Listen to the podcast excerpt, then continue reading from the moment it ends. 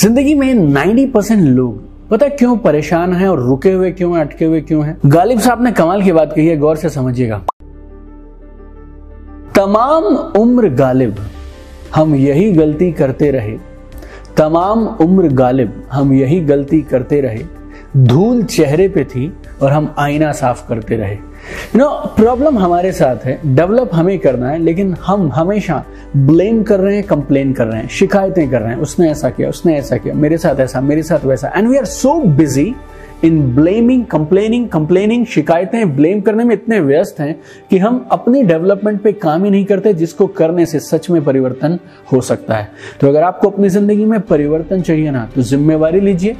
ownership लीजिए और खुद पर काम करना शुरू करिए और कमाल देखिएगा